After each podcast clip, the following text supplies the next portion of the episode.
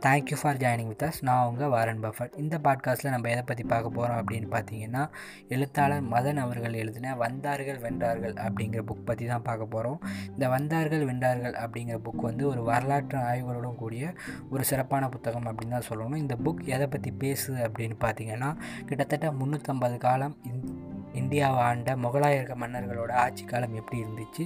அந்த ஆட்சி காலத்தில் மக்களோட வாழ்வியல் எப்படி இருந்துச்சு? அப்படின்னு ஒரு நீண்ட நெடிய வரலாற்றை ரொம்ப அருமையாக மதன் அவர்கள் தொகுத்து எழுதியிருக்காங்க இந்த புக்கில் இந்த புக் வந்து கிட்டத்தட்ட ஒரு முப்பது புக்ஸை ரெஃபர் பண்ணி தொடர்ந்து கட்டுரையாக விகடனில் வெளிவந்த அவரோட கட்டுரைகளை தொகுத்து விகடன் பப்ளிகேஷன் வந்து வெளியிட்டாங்க இந்த புக்கை இந்த புக் வந்து படிக்கிறதுக்கு ரொம்ப ஈஸியாக இருக்கும் அப்படின்னு தான் சொல்லணும்.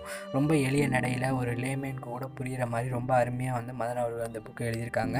ஒரு ஒரு வரலாற்று புக்கை நம்ம படிக்கிறோம் அப்படின்னு சொல்லிட்டு நீங்கள் ரொம்ப கடினப்பட்டு ஒரு படிக்க வேண்டிய சூழ்நிலை உங்களுக்கு ஏற்படாது. நீங்கள் ரொம்ப ஈஸியாகவே இந்த புக்கை படிக்கலாம்.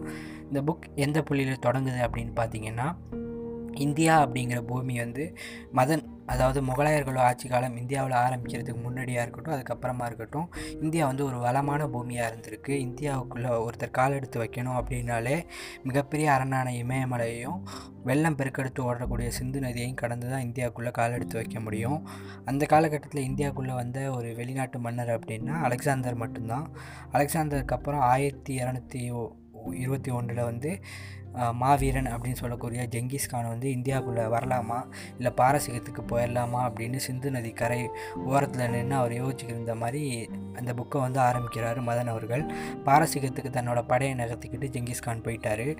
அவர் போனதுக்கப்புறம் அதே மாதிரி ஆயிரத்தி முந்நூற்றி தொண்ணூற்றி எட்டில் தைமூர் அப்படிங்கிற இப்போ அதாவது மங்கோலிய வழி வந்த ஒரு மன்னர் வந்து இந்தியாவுக்குள்ளே நார்த் இந்தியாவுக்குள்ளே நுழையிறாரு. நுழைஞ்சு இந்தியாவை வந்து தன்னோட ஆட்சிக்கு கீழே கொண்டு வராரு அவர் வந்து ஒரு கொடுங்கோல் மன்னர். அவருக்கப்புறம் தொடர்ச்சியாக வெவ்வேறு படையெடுப்புகள் மூலமாக முகலாய வந்து ஆட்சி முறை வந்து இந்தியாவுக்குள்ளே ஆரம்பிக்குது. இந்தியாவில் வந்து முகலாயர்களோட ஆட்சி ஆரம்பித்தாலும் அது மொத்த இந்தியாவுக்கும் அது பரவலை. கிட்டத்தட்ட ஒரு டெல்லியில் ஆரம்ப டெல்லியில் தொடங்கி அந்த நார்த் இந்தியாவில் மட்டுமே அந்த முகலாய ஆட்சி முறை இருந்திருக்கு. முகலாயர்கள் ஆட்சி முறை தொடங்கின காலகட்டத்தில் அதே காலகட்டத்தில் அந்த பகுதியில் வாழ்ந்த மக்களோட வாழ்வியல் எப்படி இருந்துச்சு? முகலாய மன்னர்களோட ஆட்சி காலம் எப்படி இருந்துச்சு? அப்படிங்கிறது எல்லாத்தையுமே ரொம்ப அருமையாக இந்த புக்கில் வந்து மதன் அவர்கள் சொல்லியிருக்காங்க. முகலாயர்கள் வந்து அதாவது இஸ்லாத்தை வந்து கடைபிடிக்கக்கூடியவங்க. ஆனால் வந்து இந்துக்கள் வந்து இந்தியாவில் வந்து அந்த காலகட்டத்தில் ரொம்ப அதிகமாகவே பரவி வாழ்ந்தாங்க அப்படின்னு சொல்லணும். அந்த காலகட்டத்தில் இந்து மக்களோட வாழ்வியல் வந்து முகலாய மன்னர்களோட ஆட்சிக்கு கீழே எப்படி இருந்துச்சு அப்படிங்கிறதையும் ரொம்ப ஒரு இந்த வரலாற்று ஆய்வுகளோடும் கூட ரொம்ப சிறப்பாக சொல்லியிருப்பார் இந்த புக்கில் மதன் அவர்கள். அப்புறம் வந்து இந்த புக்கை நம்ம ஏன் படிக்கணும்? நம்மளோட வரலாற்று புத்தகங்களை படித்தாலே நம்ம போதுமே. அதாவது நம்மளோட டெக்ஸ்ட் புக்காக இருக்கக்கூடிய ஒன்றாவதுலேருந்து பன்னெண்டாவது வரையும் உள்ள புக்லேயே நமக்கு எல்லா வரலாறும் சொல்லியிருக்காங்களே அப்படின்னு நீங்கள் பார்த்தீங்கன்னா அதில் வந்து எல்லா வரலாறும் சொல்லியிருக்க மாட்டாங்க. சில மன்னர்களோட வரலாறுகள் மறைக்கப்பட்டிருக்கு இல்லை மறுக்கப்பட்டிருக்கு எழுது அப்படின்னு தான் சொல்லணும். ரொம்ப சிறப்பான மன்னர்களும் அந்த அதே காலகட்டத்தில் இருந்திருக்காங்க. அவங்களோட ஆட்சி காலங்கள்லாம் அந்த புக்ஸில் குறிப்பிடப்படலை அப்படி அப்படி தான் சொல்லணும். எடுத்துக்காட்டாக நம்ம சொல்லணும்னா ஷெர்ஷா அப்படிங்கிற மன்னர் சொல்லலாம். ஷெர்ஷா அப்படிங்கிற மன்னர் வந்து ஒரு முகலாய மன்னரோ கிடையாது. அதே டயத்தில் ஒரு ஆப்கானிய படையில் இருந்து கிட்டத்தட்ட தானே கொஞ்சம் கொஞ்சமாக வளர்ச்சி அடைஞ்சு ஒரு சுயம்புவாக இந்தியாவோட டெல்லியில் வந்து ஒரு மாபெரும் மன்னராக வந்து பதவியேற்று ஆட்சி பண்ணவர் தான் ஷெர்ஷா. ஷெர்ஷா வந்து ரொம்ப பெரிய ரெவல்யூஷன்ஸ் எல்லாம் கொண்டு வந்திருக்கார் அவரோட ஆட்சி காலத்தில். அவர் பார்த்திங்கன்னா கொரியர் சர்வீஸு அப்புறம் வந்து இந்த அந்த காலகட்டத்திலே வேலையில் இருந்தவங்களுக்கு ட்ரான்ஸ்ஃபர் அது மாதிரியான வித்தியாசமான நடைமுறைகள்லாம் அந்த காலகட்டத்தையே கடைப்பிடிச்சவர் தான் மன்னர் ஷெர்ஷா. ஷெர்ஷா வந்து ரொம்பவும் வீரமிக்க ஒரு மன்னர் அப்படின்னு தான் சொல்லணும்.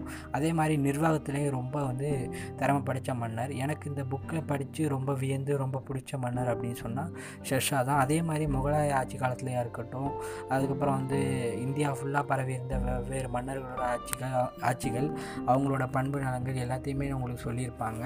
எனக்கு இதில் எனக்கு ரொம்ப ஃபேவரட் வந்து ஷெர்ஷா தான். ஷெர்ஷா அதே மாதிரி வேறு என்ன பண்ணியிருக்காரு அப்படின்னு பார்த்தீங்கன்னா வங்கம் அப்புறம் பஞ்சாப் ரெண்டுக்கு இடையில் மிகப்பெரிய ஒரு ரோடை போட்டவர் வந்து ஷெர்ஷா தான். அந்த ரோட்டை தான் இந்த காலகட்டம் வரையும் இந்தியா இந்திய அரசாங்கம் யூஸ் பண்ணிக்கிட்டு இருக்கு அப்படின்னா பார்த்துங்க எவ்வளோ அருமையாக அந்த போட்டிருப்பாரு அப்படின்னு. அதே மாதிரி கிட்டத்தட்ட ஒரு பதினோரு நாள் டெல்லியில் வந்து ஒரு பெண்மணி ஆட்சி செஞ்சுருக்காங்க. அவங்க யார் அப்படிங்கிறதே நீங்கள் நீங்கள் இந்த புக்கை படித்து தெரிஞ்சுக்குங்க. அதே மாதிரி முகலாயர்களோட வாழ்வியல் எப்படி இருந்துச்சு அப்படிங்கிறதையும் அவங்க வந்து இந்தியாவுக்கு வந்ததுக்கப்புறம் அவங்களோட கட்டிடக்கலை அவங்களோட வாழ்வியல் முறை உணவு முறை எல்லாமே இந்தியாவிலேருந்து வேறுபட்டிருந்தாலும் கொஞ்சம் கொஞ்சமாக இந்தியாவுக்கு எப்படி அவங்க அடாப்ட் பண்ணிக்கிட்டாங்க இந்திய மக்கள் அவங்களோட ஆட்சிக்கு கீழே வாழ்கிறதுக்கு எப்படி அடாப்ட் பண்ணிக்கிட்டாங்க அப்படிங்கிற எல்லாத்தையும் ரொம்ப அருமையாக அந்த புக்கில் சொல்லியிருப்பார். அந்த காலகட்டத்தில் வந்து இந்த வரியெல்லாம் விதிப்பாங்க. வேறு மதத்தை சார்ந்தவங்களுக்கு ரொம்ப கடுமையான வரிமுறைகள்லாம் இருக்கும். அதையெல்லாம் வந்து அக்பர் மாதிரியான மத நல்லிணக்க மன்னர்கள் வந்து அந்த வரியெல்லாம் தவிர்த்தாங்க. அதே மாதிரி அவுரங்கசீப்லேருந்து கொடுங்கோல் மன்னர்கள் அப்படின்னு சொல்ல சொல்லப்படுற முகலாய மன்னர்களோட ஆட்சி காலம் எப்படி இருந்துச்சு? முகலாய மன்னர்களுக்குள்ளேயே அந்த அப்பா மகன் சண்டை அண்ணன் தம்பி சண்டை அதெல்லாம் எவ்வளோ கொடூரமாக நடந்துச்சு? எவ்வளோ முட்டாள்தனமான மன்னர்கள் வரையும் டெல்லியை ஆண்டிருக்காங்க அப்படிங்கிற மன்னர்களை பற்றின ஒரு நீண்ட நெடிய வரலாற்றை நமக்கு ரொம்ப அருமையாக நம்ம கன்வே பண்ணியிருப்பார் இந்த புக்கில் மதன் அவர்கள். மதன் வந்து ஒரு மல்டி டேலண்டட் பர்சனாலிட்டி அப்படின்னு தான் சொல்லணும். அவர் ஒரு கார்ட்டூனிஸ்ட் அவர் வந்து ஒரு ஃபிலிம் கிரிட்டிக் அதே மாதிரி அவர் வந்து ஒரு எழுத்தாளர் அப்படின்னு சொல்லிட்டு பல்வேறு திறமைகள் கொண்ட ஒரு சூப்பரான இன்டெலெக்சுவல் தான் மதன். மதன் வந்து இந்த புக்கை வந்து ரொம்ப எளிய நடையில் எழுதியிருக்காரு அப்படிங்கிறத நம்ம முன்னாடியே பார்த்தோம். இந்த புக் படிக்கும்போது உங்களுக்கு வந்து ரொம்ப கஷ்டப்பட்டு படிக்க வேண்டிய தேவையில்லை. உங்கள் ஃப்ரெண்டு வந்து இந்த வரலாறு ரொம்ப ஒரு கதை மாதிரி உங்கள்கிட்ட கதை பேசியிருந்தால் எப்படி இருக்கும்? அது மாதிரியே ரொம்ப ஈஸியாக உங்களால் படிக்க முடியும். டெல்லியில் இருந்த ஆட்சியில் இருக்கவங்க வந்து எந்த அளவுக்கு வந்து மக்கள் மேலே நலன் மேலே பற்று இல்லாமல் இருந்தாங்க. அதாவது ஒரு சும்மா ஒரு ஜோக் சொல்லுவாங்க. மாதம் மும்மாரி மழை பெஞ்சதா அமைச்சர் அப்படின்னா அமைஞ்ச பெஞ்சது மண்ணா அப்படின்னு சொன்னால் வந்து இதுக்கு என்ன அர்த்தம்னா மழை பெய்தா வெயில் அடிக்குதான்னு கூட தெரியாமல் மன்னர்கள் வந்து அரண்மனையில் அடைப்பட்டு கிடந்தாங்க அப்படிங்கிற மாதிரியான ஒரு வரலாற்றை எல்லாத்தையுமே இதெல்லாம் உண்மையே நடந்துச்சா அப்படின்னு நம்ம வியந்து பார்க்குற அளவுக்கு ஒரு மாறுபட்ட நமக்கு மறைக்கப்பட்ட மன்னர்களோட வரலாற்றை கூட நம்ம ரொம்ப அருமையாக அந்த புக்கில் வந்து மதன் சொல்லியிருப்பார். கிட்டத்தட்ட ஒரு முப்பது புக்ஸை வரலாற்று புக்ஸை ரெஃபர் பண்ணி அந்த புக்கில் உள்ள உண்மைகளை எல்லாத்தையும் எடுத்து ரொம்ப அப்படி வருஷப்படி அதை தொகுத்து ரொம்ப அருமையாக எழுதியிருக்காரு. அதே மாதிரி மங்கோலியர்களாக இருக்கட்டும் ஆப்கானியர்களாக இருக்கட்டும் எல்லாருமே வந்து இந்த குதிரைப்படை குதிரைகளை வச்சு போர் செய்கிறதுல ரொம்பவும் சிறந்து விளங்குனாங்க. அது அதுவே அவங்களுக்கு வந்து இந்தியாவுக்குள்ளே படையெடுத்து வர்றதுக்கும் இந்திய படைகளை தோற்கடிக்கிறதுக்கும் ரொம்ப ஈஸியாக இருந்துச்சு. முகலாயர்கள் இந்தியாவுக்குள்ளே படையெடுத்து வரும்போது இந்திய மன்னர்களோட அவங்களோட பலமின்மை என்னவாக இருந்துச்சு அப்படின்னா அவங்களுக்குள்ள இருந்த சண்டைகளும் வெறுப்புகளும் தான். அது அவங்களுக்கு ஈஸியாக இந்தியாவுக்குள்ளே நுழையிறதுக்கு ஒரு வழியாக இருந்துச்சு அப்படிங்கிறதையும் நம்மளோட ஒற்றுமை தான் நம்மளோட பலம் அப்படிங்கிறதையும் நமக்கு சொல்லியிருப்பாங்க. நம்ம எல்லாருக்குமே தெரியும் இந்தியாவுக்குள்ளே வந்து முகலாயர்கள் ஆட்சி பண்ண ஆரம்பித்து ஒரு காலகட்டத்துக்கு அப்புறம் தமிழ் தமிழ்நாட்டுக்கும் முக்கா மதுரை பறையும் முகலாய ஆட்சி பரவிடுச்சு அப்படின்னு சொல்லிட்டு அந்த முகலாயர்களோட ஆட்சி காலத்தில் அவங்களோட மந்திரிகளாக இருந்தவங்க படைத்தளபதிகளாக இருந்தவங்க தான் நவாப்களாகி அப்படியே அவங்களோட வம்சாவளி தான் அந்த பகுதியெல்லாம் ஆள ஆரம்பிப்பாங்க. ஹைதராபாத் நவாப் அப்படின்னு சொல்லிட்டு அந்த பகுதியை ஆடுவாங்க அதே மாதிரி மதுரைக்கு வந்து படையெடுத்து வந்த காலகட்டத்தில் பாண்டிய வம்சாவளியை சேர்ந்த ரெண்டு மன்னர்கள் வந்து சண்டையில் இருந்ததுனால தான் மலிகபூர் வந்து ஈஸியாக வந்து மதுரையில் வந்து ஒரு பகுதியில் தங்களோட ஆட்சியை நிறுவிட்டு திரும்பி போக முடிஞ்சிச்சு. அது மாதிரி இந்திய மன்னர்களோட சண்டை எப்படி இந்தியாவுக்கு வந்து மிகப்பெரிய இழப்பை தேடி தந்துச்சு? அவங்க ஒற்றுமையாக இருந்திருந்தால் நம்ம இந்த அளவுக்கு ஒரு இழப்பை சந்திக்க வேண்டியதில்லை அப்படிங்கிறதையும் நமக்கு இந்த கதையின் ஊடாகவே இந்த புக்கில் வந்து ரொம்ப அருமையாக மதன் சொல்லியிருப்பார். அப்புறம் இந்தியாவில் வந்து இருந்த வளங்களை வச்சுக்கிட்டு இந்திய மன்னர்கள் வந்து ஏன் மற்ற நாடுகள் மேல் படையெடுத்து போகலை? ஏன் முகலாயர்கள் மட்டும் இந்தியாவுக்குள்ளே படையெடுத்து வந்தாங்க? அவங்களுக்கு இவங்களுக்கு இருந்த வெவ்வேறு பண்புகள் வித்தியாசங்கள் என்ன அப்படிங்கிறத பற்றி பற்றியெல்லாம் ரொம்ப அருமையாக சொல்லியிருப்பார் மதன் அவர்கள். நம்ம எல்லாருக்குமே தெரியும் கஜினி முகமது கிட்டத்தட்ட பதினேழு முறை இந்தியா மேலே படையெடுத்தார் அப்படின்னு சொல்லிட்டு. அவர் வந்து பதினாறு முறை வந்துட்டு சும்மா போகல இந்தியாவில் வந்து வளங்களை கொள்ளையடிச்சுக்கிட்டு தான் போனார்.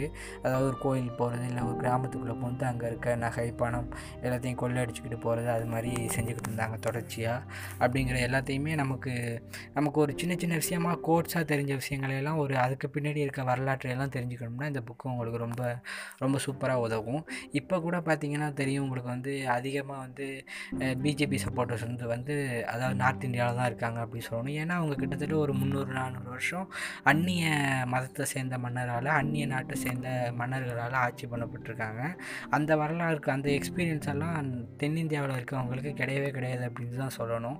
தென்னிந்தியா முழுக்க முழுக்க சேர சோழ பாண்டியர்கள் கொஞ்ச காலம் பல்லவர்கள் களப்பிரர்கள் அப்படின்னு சொல்லிட்டு இந்த பகுதியை சேர்ந்த மன்னர்களாலேயே ஆட்சி பண்ணப்பட்டிருக்கு. ஆனால் வந்து நார்த் இந்தியா அப்படி கிடையாது. நார்த் இந்தியா எல்லா காலகட்டத்திலையும் அதிகமாக வந்து வெவ்வேறு மன்னர்களால் அட்டாக் பண்ணப்படுறது இல்லை ஒரு போர் சூழ்நிலையிலே இருக்குது அப்படின்னு சொல்லிட்டு வித்தியாசமான சூழ்நிலையிலே நார்த் இந்தியா இருந்திருக்கு அப்படிங்கிறதையும் நார்த் அதாவது தமிழ்நாட்டில் உள்ள அதாவது தென்னிந்தியாவில் உள்ள இளைஞர்களுக்கும் நார்த் இந்தியா அப்படிங்கிற மண்ணோட வந்து வரலாறு எப்படி இருந்துச்சு அப்படிங்கிறத நம்மளோட மொழியில் தெரிஞ்சுக்கணும். மன்னர் காலத்து வரலாறு ரொம்ப எளிய முறையில் நான் தெரிஞ்சுக்கணும் அப்படின்னு நீங்கள் நினச்சா கண்டிப்பாக இந்த வந்தார்கள் வென்றார்கள் அப்படிங்கிற மதனோட இந்த புக்கை வாங்கி படிங்க. ரொம்ப அருமையான ரொம்ப சூப்பரான புக் தான் இந்த வந்தார்கள் வென்றார்கள்.